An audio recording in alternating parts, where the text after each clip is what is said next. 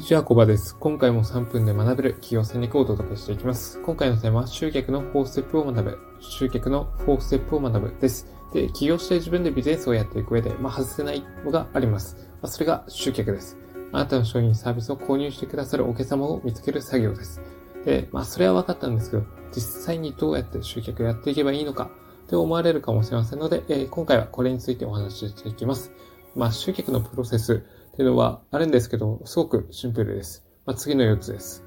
まず最初に出会う。で次に仲良くなる。3番目にこう、あの、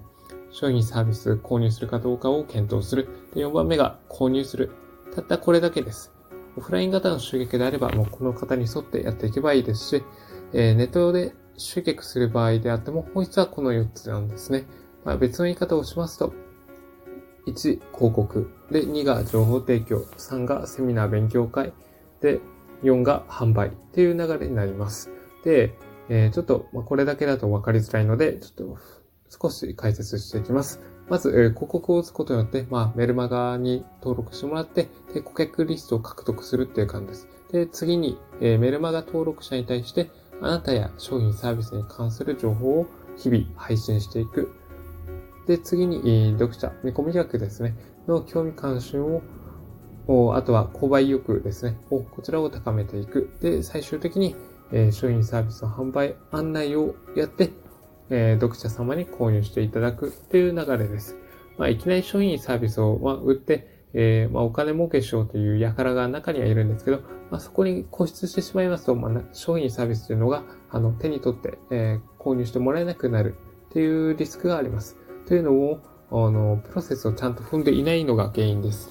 まあ、あの、見込み客と仲良くなって、まあ、信頼関係を作るってところですね。まあ、これができていなかったりとか、あの、お客様が購入するかどうかの検討をするための材料をちゃんと、あの、与えられていないっていうところがあるわけです。まあ、あの、商品サービス買うっていうのは、もちろん、あの、質がいいとか量が多いからっていう理由はあると思うんですけど、そもそも人間関係信頼関係が作れるかどうか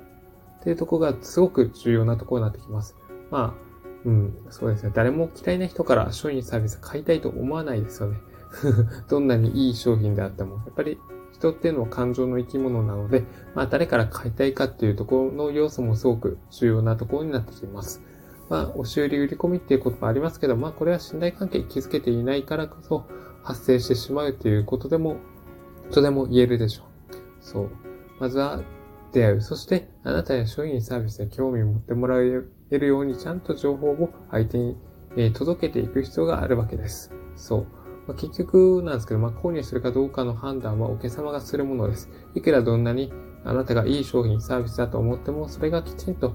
その良さが、あの、お客様に伝わっていないと、やっぱ購入してもらえなかったりするわけなので、ちゃんとステップを踏んで、えー、着実に、え、お客様の不満を解決して、そして、えっ、と、より良い、未来を築くためのお手伝いを、まあ、商品サービスを通じて行っていく。まあ、そのためのちゃんとステップを踏んでいきましょうということですね。まあ、お客さんがもし商品サービスを購入することに、え、不安あると思うんですよね。まあ、そういった場合は分割払いを受け付けるとか、ちゃんと保証ですね。あの、返金保証であったりとか、手厚いサポートだとか、まあ、そういったことをちゃんとつけることによって、えっ、ー、と、お客様の、なんですかね、えー、購入してもらいやすいようにサポートしていく必要があるわけです。まあ、それによってお互いがウィンウィンのような状況になって、え